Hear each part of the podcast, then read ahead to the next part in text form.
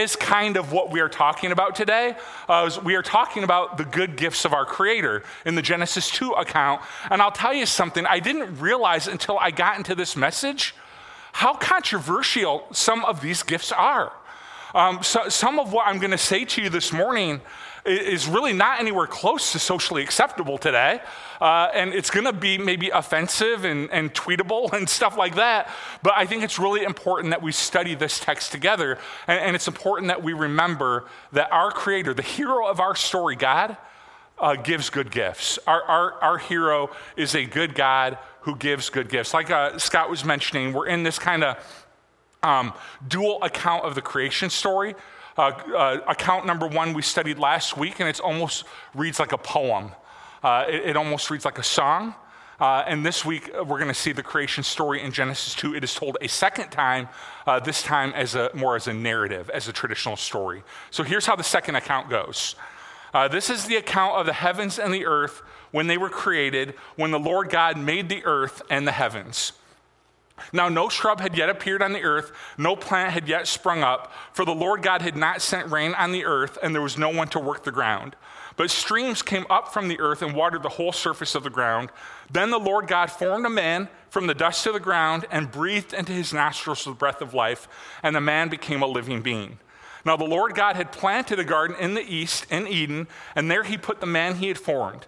The Lord God made all kinds of trees grow out of the ground, trees that were pleasing to the eye, good for food. And the middle of the garden were the tree of life and the tree of knowledge of good and evil.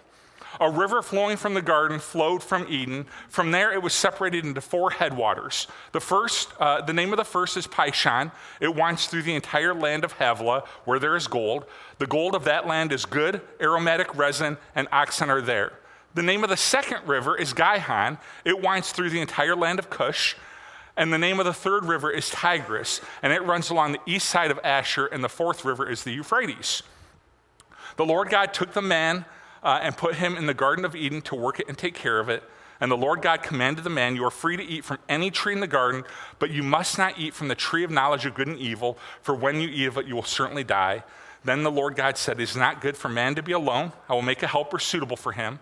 Now, the Lord God had formed out of the ground all the wild animals and all the birds of the sky. He brought them to the man to see what he would name them. And whatever the man called each living creature, that was his name. So the man uh, gave names to all the livestock, the birds in the sky, and the wild animals. But for Adam, no suitable helper was found. So the Lord God caused the man to go into a deep sleep. And while he was sleeping, he took one of the man's ribs and then closed uh, up the place with flesh. Then the Lord God made a woman from the rib he had taken out a man and brought her to the man. The man said, This is now bone of my bones and flesh of my flesh. She shall be called woman, for she was taken out of man.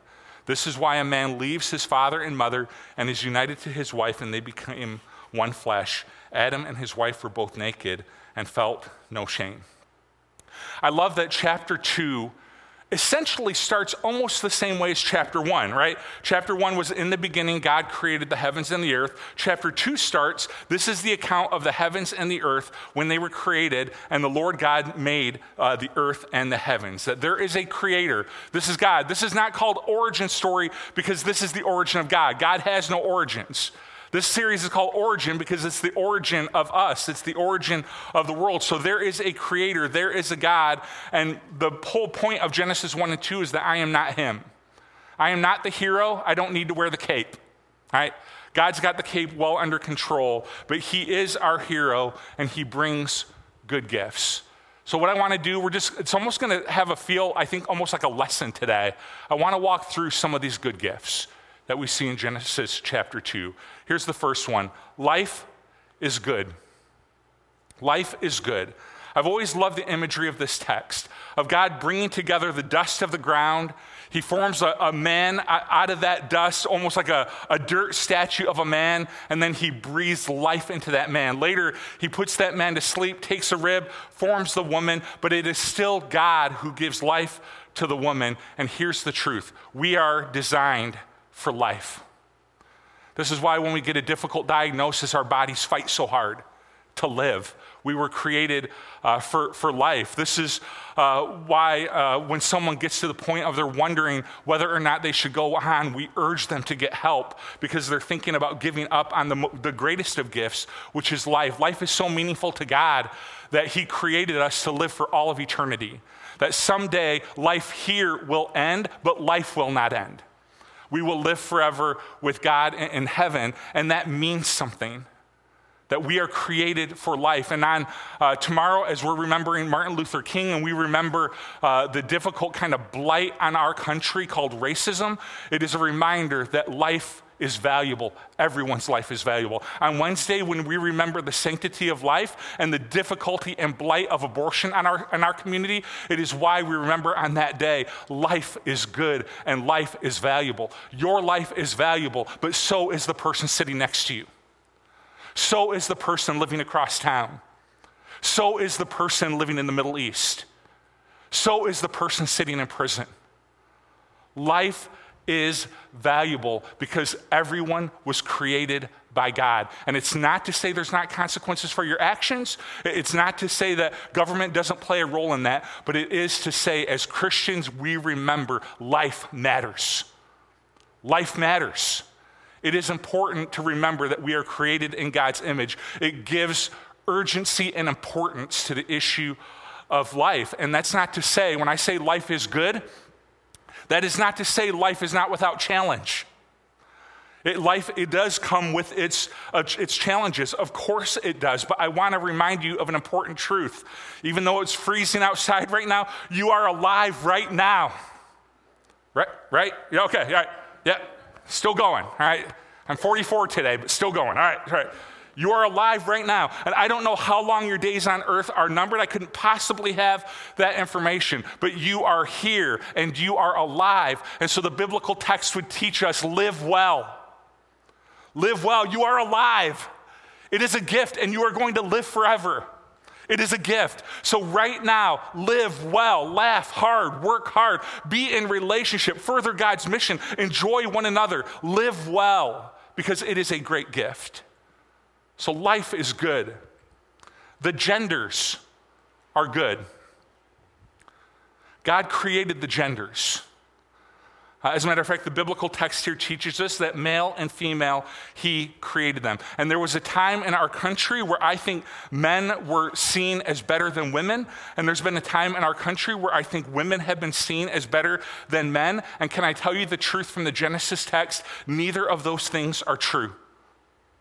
Men and women bear the image of God together. They are co equals, but different. So I think that needs to be said as we explore this idea of gender that men and women, this is going to really, really blow you away. I studied all week for this. Men and women are different from each other. Bum, bum, bum, right?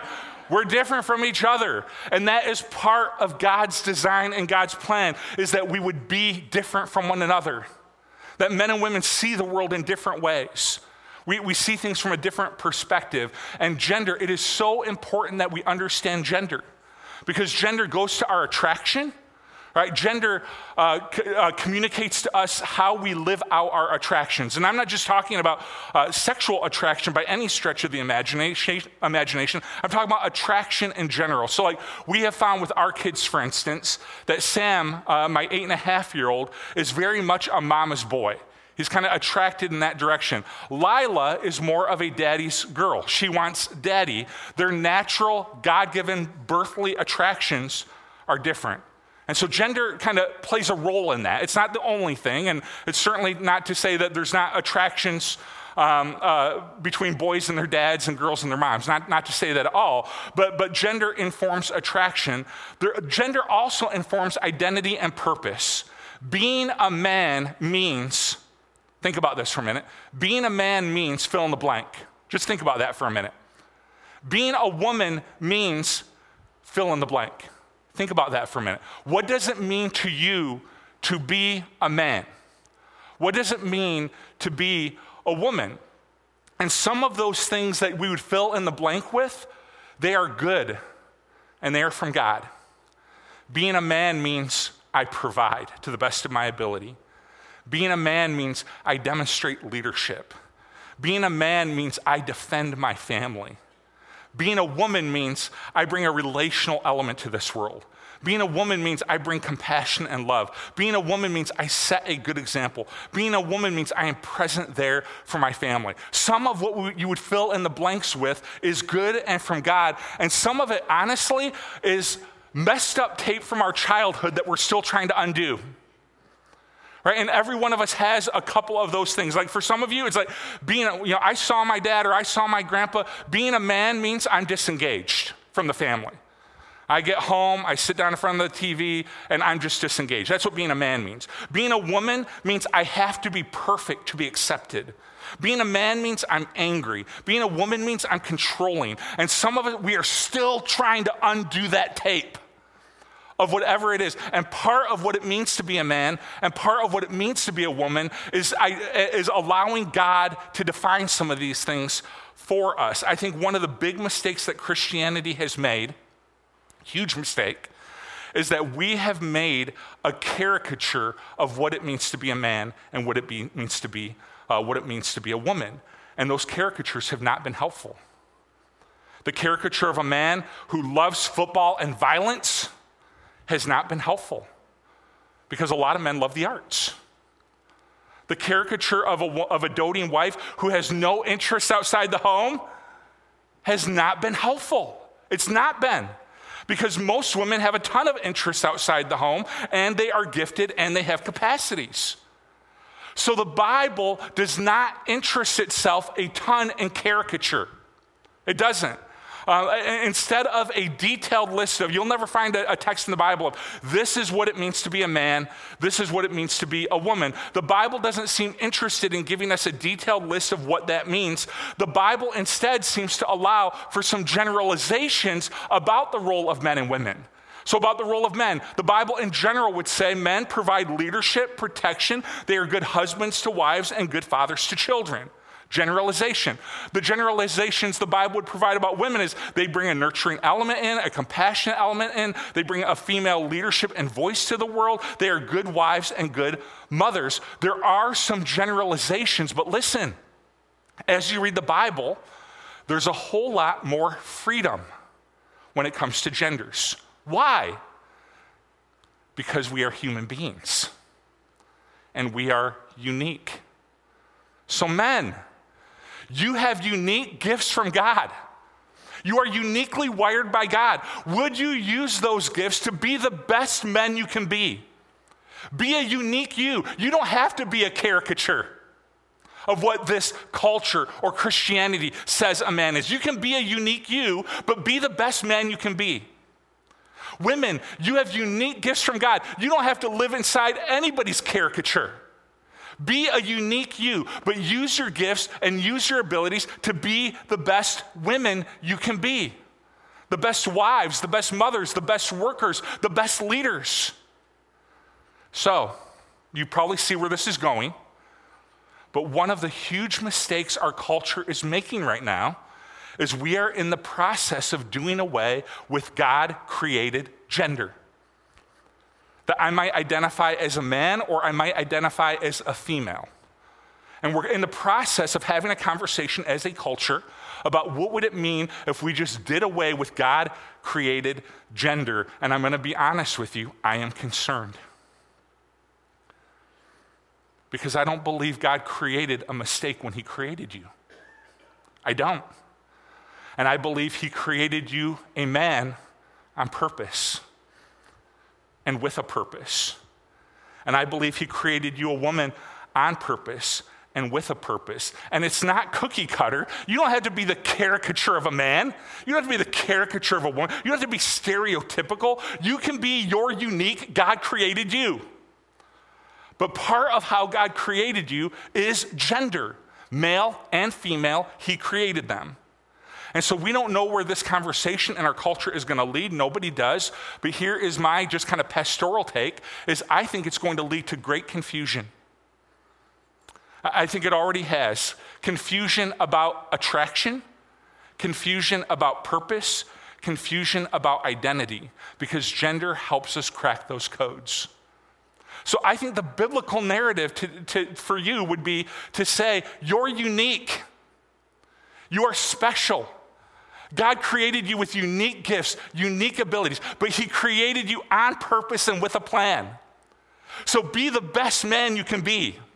Be the best woman you can be. Be who God created you to be within the framework of how He created you. But certainly, gender informs that. And gender is an important piece of that. Now, this is not a sermon about gender. And I know I'm taking a massive subject and trying to give you a few snippets, but I really want you to think about it. What would, with my unique gifts and my unique abilities, what would it look like to be the man that God created me to be? With your unique gifts and your unique abilities, what would it look like for you to be the man or the woman God created you to be? Because the genders are good. Next point. I got through it. All right. Marriage is good. You see, the, you see God's heart for marriage in this text, don't you? He, God clearly loves marriage. But you can also see Adam's heart for Eve in this text. Adam has some game, right? I love this part of the text where God creates the woman, he brings the woman to Adam, and Adam busts into song. This is now bone of my bones and flesh of my flesh. Lyrics could use a little work, but, but I mean, it's okay, but um, I want to give you a piece of advice. If you are in a marriage that is struggling, if you're in a marriage that is going through difficulty right now, it is easy to see all the annoyance and all the stuff that drives you nuts. Take a page from Adam and find something to sing about. Find something to sing about. Find something to celebrate. Find something to take joy in because I guarantee you, if you look for it, you will find it. But what the Genesis narrative also teaches us is that when you get married, you are now united with your spouse. And this means a couple things. One of the things it means is no more running back to mom to make your bed.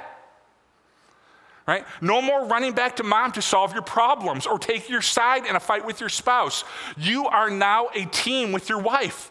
You are now a team with your husband. You are united. So, for this reason, a man will leave his father and mother. Stop running back to mom. Stop running back to dad to take your side. You, are, you have left your father and your mother. You can still love them, take care of them, right? Don't turn your back on them, but be united with your spouse. And, and we'll, we'll see this even more next week. But what happens in the Genesis narrative?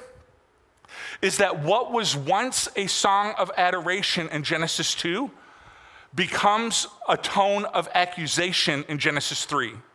That sin enters the human race for the very first time in Genesis 3. Sin finds its way uh, into the marriage, and it's been wreaking havoc ever since. The very first thing Adam does when sin enters the world is blames his wife.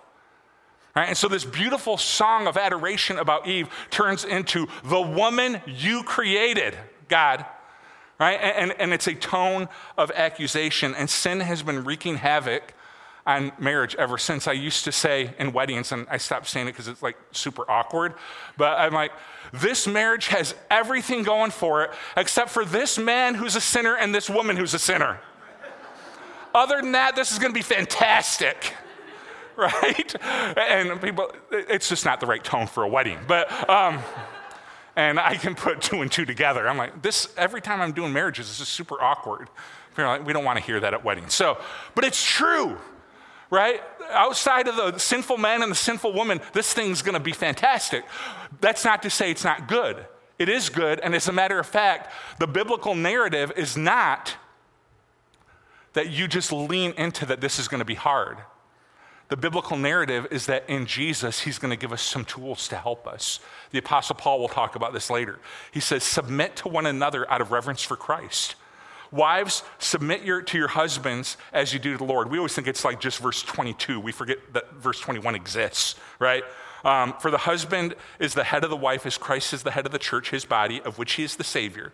Now, as the church submits to Christ, so also wives should submit to their husbands in everything. Husbands, love your wives just as Christ loved the church and gave himself up for her to make her holy, cleansing her by the washing with water through the word, and to present her to himself as a radiant church without stain or wrinkle or any other blemish, blemish but holy and blameless. In the same way, husbands, ought to love their wives as, as their own bodies. He who loves his wife loves himself. After all, no one ever hated his own body, but they feed and care for their body, just as Christ does the church, for we are all members of his body. For this reason, a man will leave his father and mother and be united to his wife.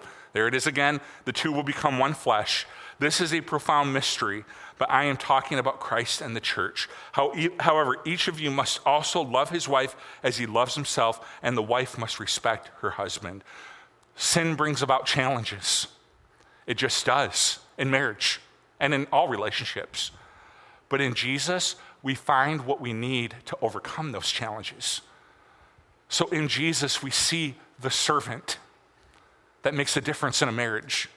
In Jesus, we see the love that makes a difference in a marriage. In Jesus, we see the respect that makes a difference in a marriage. We see all of these beautiful things in Jesus that makes a marriage go. So, marriage can be challenging because of sin, but because of Jesus, those challenges can be overcome, and a marriage can be good and blessed.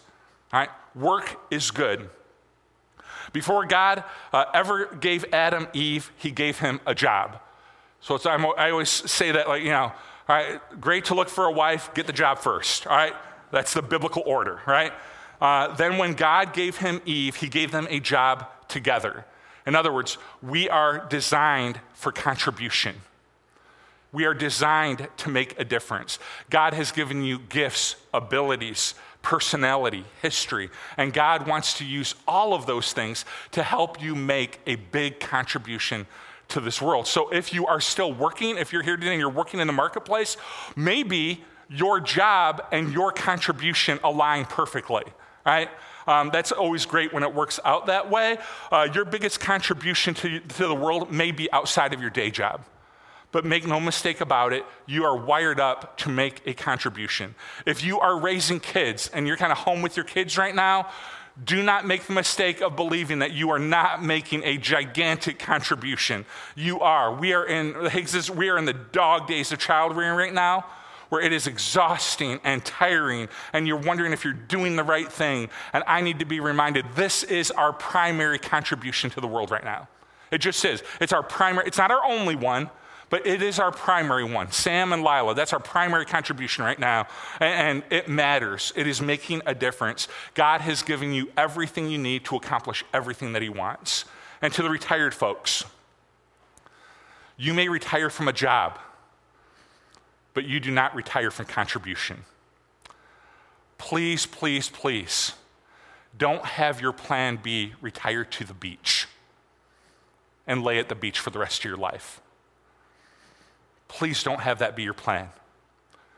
Because you are wired for contribution, you are wired to make a difference. And so find a way to contribute in your retirement years and to make a, a, difference. And for all of us, the greatest contribution we get to make is for the kingdom of God, for the Jesus mission, to make his name great. But we are all wired for this. We're all wired for this. And there is, we, we are just kind of discovering now that there's this kind of fantasy American dream that never really has existed in, in the history of civilization until the last several years. But this kind of fantasy of I'll stop working and stop contributing and just kind of lay around. And science is just now catching up to this that you tend to die young when you do that. So, in a weird way, I am saving your life with this sermon. right? Because you are wired for contribution. You are wired to make a difference. And uh, some of you are still working, and that's part of your contribution. You're raising kids, it's a huge part of your contribution. You're retired, and I think there's a battle that has to be waged when you first retire of what is my contribution going to be now? But you are wired up for that. Last thing we see in this story, and I think this is a really, really hard one, but restrictions are good. There's a part of uh, this story where God says to the man and woman, You are free to eat from any tree in the garden. All these trees, they're good for food, they are pleasing to the eye, but there's one tree, just one tree that I don't I want you to stay away from. Uh, the tree of knowledge and, and, good of good and evil. And this story, I get more questions about this story than maybe any other story in the Bible because this story bugs us. And part of what, what bugs us about this story is why even allow the choice? Right? Why does God even have that tree? right? That, that, you eat of it and you're surely going to die. Why have the choice at all? And we're going to talk about this a whole lot more next week. We're going to talk about the idea um, of uh, free will and why God allows free will. And I want to answer a question that just I, maybe I have, but I want to answer it anyway about like, is part of the heaven story that there won't be free will in heaven? I think, I think that's kind of a fallacy and a myth that God's going to destroy it all and that we, like, all of a sudden will be robbed of our free will in heaven. And I believe we still will have free will in heaven. But, um, but anyway, that, that's, that's next week. I, I think God is teaching us something here that we have a hard time understanding as human beings. And, and here's the truth restriction is a really good thing. That it is good, and there's something uniquely human about learning to say no and learning to say I can't and learning to say I'm not going to go there and learning to say that's not good for me and learning to say, no, I've got all the other trees in the garden that are good for food and pleasing to the eye. I'm going to just because of what God wants me, I'm going to be drawn to those and I'm going to say no to this thing that God says no to. It is good to be restricted. We just finished up Christmas just a few weeks ago, and I don't know about you, but Christmas is a season for me um, that is full of yeses. Cookie? Yes.